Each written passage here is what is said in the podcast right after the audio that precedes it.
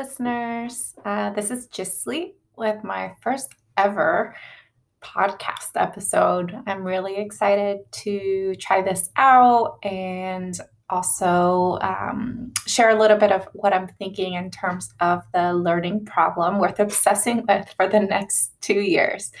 Um, and I'm I'm feeling really good about it because I'm already obsessed, and I'm having a lot of fun uh, learning more about how to approach this problem. And am um, having many conversations already this week, and I feel very energized after those conversations. So I'm taking all of that as very positive signals that this is the right um, problem, learning problem for me to, to focus on for a while, maybe forever.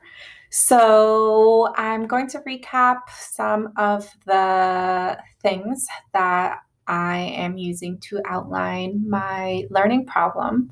Um, so, I wrote two learning problems last week. Uh, and this week, I'm starting to try out what it would be like to merge them. Um, so, right now, I just have them in different buckets, and I'll share that with you. So, um, I'll talk about who the learner is, what challenges this learner faces. I'll talk about their skills, interests, and other characteristics. Uh, I'll share what this learner needs to learn, uh, in my opinion, uh, and also why. Uh, and then what my plan is for how I'll continue to learn about this to refine this learning problem. So, starting off with who's the learner. So, I want to focus on BIPOC students, so Black, Indigenous, uh, students of color, um, between the ages of 10 and 13. Uh, and the reason for this is I'm really interested in these transition years between elementary and middle school and middle school to high school because they're really, really, really tough and challenging and often traumatic. Um, so, students in these grades are usually around the ages of 10 to 13. And so, what challenges do these learners face?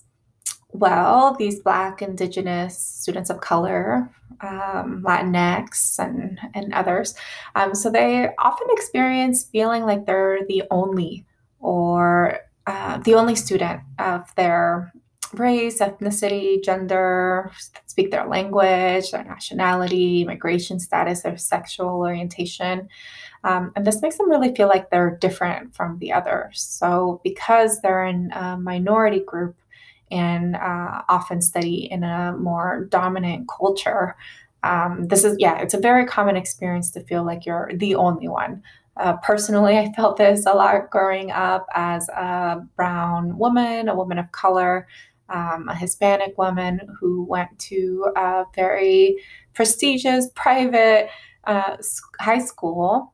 Um, where I was like, you could count the the number of BIPOC students in like a hand. Um, so yeah i definitely identify with with this experience and have experience with just how difficult it can feel. Um, what other challenges does this learner face? Well they might have difficulty feeling engaged academically either because they don't feel reflected in what they're learning um, sometimes this comes through as like you know teachers also tend to be from a dominant uh, majority group um, and so they might not have the sensibilities to kind of transfer um, or uh, interpret or uh, communicate some of the, the content um, to minority groups. They might just not be as culturally aware and um, maybe use language that um, can feel exclusionary. Um, make users users make uh, the students feel like they're they're excluded um, and it might also be things like the imagery from the textbooks that they're reading and things like that. For, for, so, for whatever reasons, a myriad of reasons, it might not feel engaged because um, they don't feel like they're um, represented in some way. Um, and, and, they're also receiving mixed signals around their expected performance and aspirations. So, um, maybe um, some teachers might have biases. I learned that in one of the, the papers that we read in discrimination. um, in high schools in, in New York City.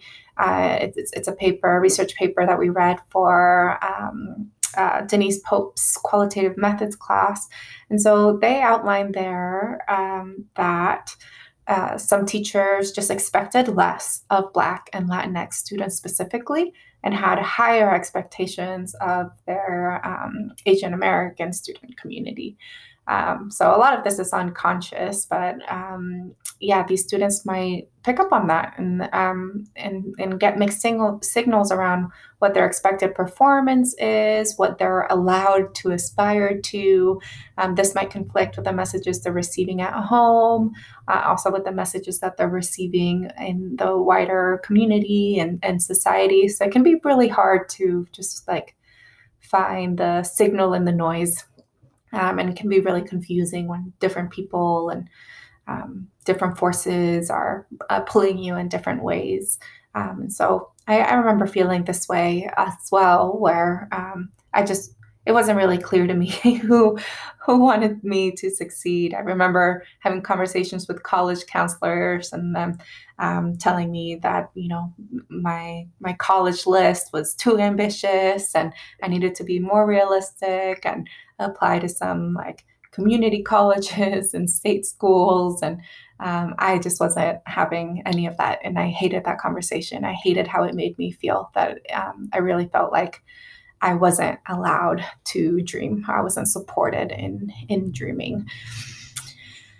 Uh, and then a third challenge is maybe not receiving support at home or in the schools or in their broader peer or broader communities and not being exposed to communities and resources that can help them cope and advance. Okay, so shifting gears a little bit to chat a little bit about uh, the learner skills and interests and characteristics. And so I mapped these three to um, to the challenges. So again, the first challenge of being the only. Well, I think these students might have a high desire for connecting with communities where they can feel less alone and uh, less different and more supported. And of course, these are hypotheses and assumptions that I'm making. And as I learn, I look forward to kicking the tires and seeing maybe maybe there's a different set of needs that I can focus on. But this is this is my first draft on this. The second one, um, the second challenge was around not feeling engaged academically because either they don't feel reflected in what they're learning or they're getting mixed signals about their expected performance and aspirations. And here I think that um, the from the learner point of view, I think they have a very high desire to learn, to grow, to be challenged, to excel and succeed. So I think there is a thirst there. It's just about how do you untap that and um, kind of reorient their their attention and their energy in a way that um, they choose for themselves. And then the third challenge was not receiving support at home, in school, communities, not being exposed to community and resource that could help them cope and advance. Um, and here I think that these students have a high appetite for receiving encouragement uh, and that they're willing to practice and develop healthy life skills. They don't know where to get started and what's out there for them. But I do think that they have a high appetite for finding ways of feeling better and, and to help with the anxiety and all of the challenges that they face. Okay, so what does this learner need to learn?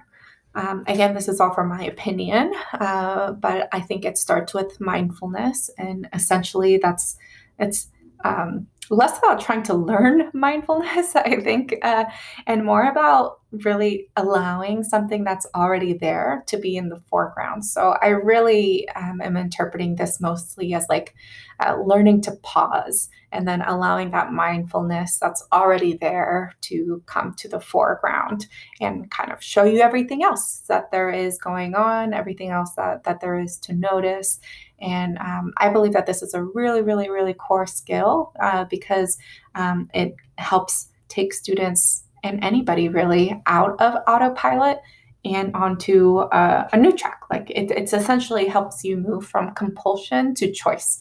And so I, I really see this as a foundational skill.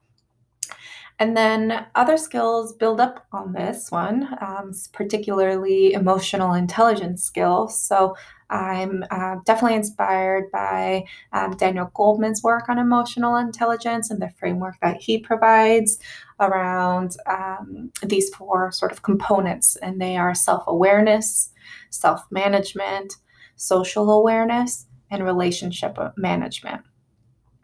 Um, so, all of those are super helpful skills that um, can not only help during this difficult transition time in school, but really for the rest of their lives. I feel like I'm on a daily basis learning to refine and, and practice these skills.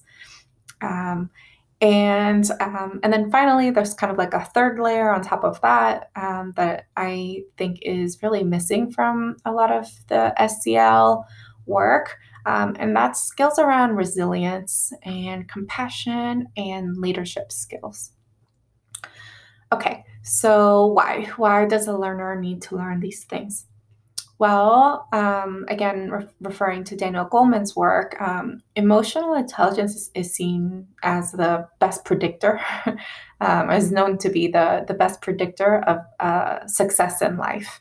Uh, and it's also related to academic and work performance, as well as effective leadership. And like I mentioned, mindfulness is really the foundational tool used to develop EI. Um, and then resilience, compassion, and leadership skills uh, build on that uh, and can help students um, learn the skills to continue to excel. Okay, so that is a brief overview of my learning problem. And so, what's my learning plan? Uh, where and how am I going to uh, learn the things I need to learn in order to frame this really well um, so that I can start brainstorming some solutions and prototyping and gathering feedback from from students. Okay, so the, these are some broad um, broad buckets that I am looking at in terms of my learning plan. Uh, think of it as a multi, multi, multi, multi pronged attack.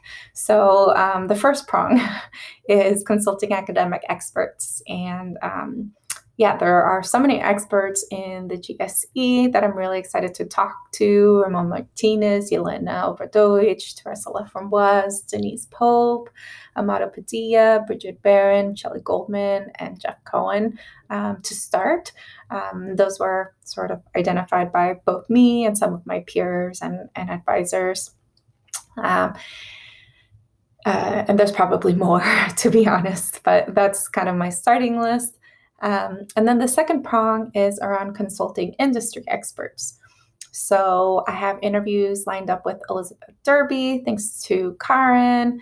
Um, and she does a lot of SEL work for um, I think the acronym is JLS, um, the, the middle school where uh, where uh, they're both uh, both Karen and Elizabeth are affiliated with, and also uh, Stacy Kurtzman. Um, so thanks Heidi for connecting me with Stacy. Uh, she leads a lot of SEL and DEI work uh, for the um, Castilleja uh, women only high school. Uh, it's actually 6th through 12th. So I look forward to learning more about uh, uh, them since they have a lot more flexibility as being being a private school in what initiatives they're able to uh, have for students. For example, I know that they already have some affinity groups for Latinx and Black students and, and other groups as well. Um, and then also, uh, my meditation teacher connected me with Enrique Collazo, um, he's a Chilean mindfulness teacher who focuses on teaching teens through IBME and also Challenge Day. So there are two organizations that are serving youth. And so I'm really excited to talk to him. And uh, the third prong is consulting uh, EDU professionals. So Heidi's been helping me a lot from EdTech Careers. Um, I also have a conversation lined up with Christine Wotipka from Pols and some others. I'm really excited to learn from them and their extensive knowledge of the, the industry and, um, and academic uh, spaces as well. And then, okay, so those are kind of the, the, the three main groups of people that I'll be talking to. And then there are some other things that I'll be doing. Um, I will be reviewing SEL curricula, especially culturally aware ones. So the two that are on my radar right now are CASEL uh, and Character Strong and I will be reading a lot of relevant research. So, the list I'm still working on, but there's really three main buckets that I'm interested in diving deeper on. And that is research that has um, to do with ethnography with BIPOC youth in a classroom setting, documenting their unique needs and challenges. Uh, the second group of research uh, that I'm interested in is um, effective mindfulness intervention techniques with youth, um, especially those that are really good about outlining measurable outcomes. And then the third group uh, is around technology tools that can help develop those skills I mentioned um, for mindfulness, emotional intelligence, resilience, compassion, and leadership for both youth and adults. Because my thinking is that um, these tools will um, likely be designed for youth, but peers, um, not peers, excuse me, parents and teachers will also um, might benefit from from it. Um, so I think there's opportunity to make it really a community community tool that serves both youth and adults. Um, so that's really where I'll be focused my my reading, um, and then um, I also want to learn through experience and action. So there's two ways that I'll be doing that. And that is through an internship, which is still in the works. Um, but I had a really, really good conversation this week with the associate superintendent of the Lake Washington School District, which is a Digital Promise district here locally in Washington State. Um, and now I have some follow up conversations with two directors uh, one that is focused on student programming um, and oversees kind of the SEL implementation, and a second director that's focused on diversity, inclusion, and equity. Um, and she's setting up um, virtual affinity groups for uh, BIPOC students in the district. Um, they shared with me that only 2% of the students are Black, um, but they, they are trying to support them as best they can because they've been getting feedback from their, their parents and the students as well that they feel very, very isolated. Um, so um, that's also some validation of that first challenge I shared about being the only.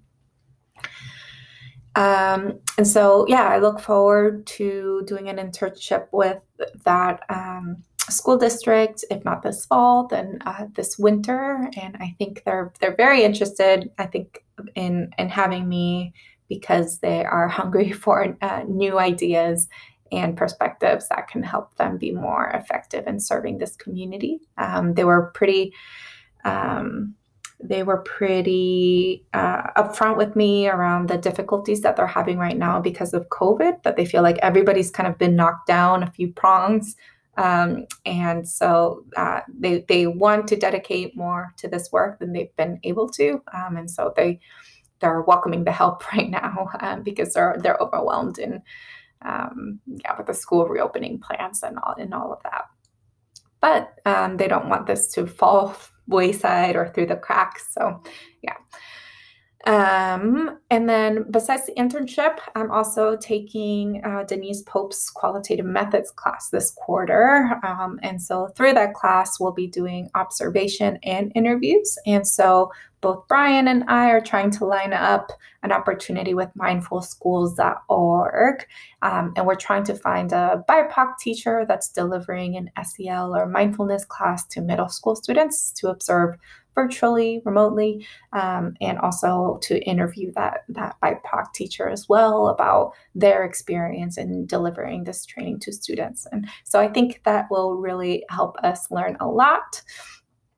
And then the last question was around funds needed. And I feel like that's a huge TBD right now. Um, it's very likely for developing whatever solutions comes out of this after the prototype stage um, or maybe also for giving incentives for for people to participate in interviews with with me. Um, I'm not sure what the policies are for that um, in in this um, school and research setting. So I look forward to learning more. All right. Wow. Okay. 20 minutes. That's longer than I expected. I hope you enjoyed listening, and I look forward to sharing more soon. Bye.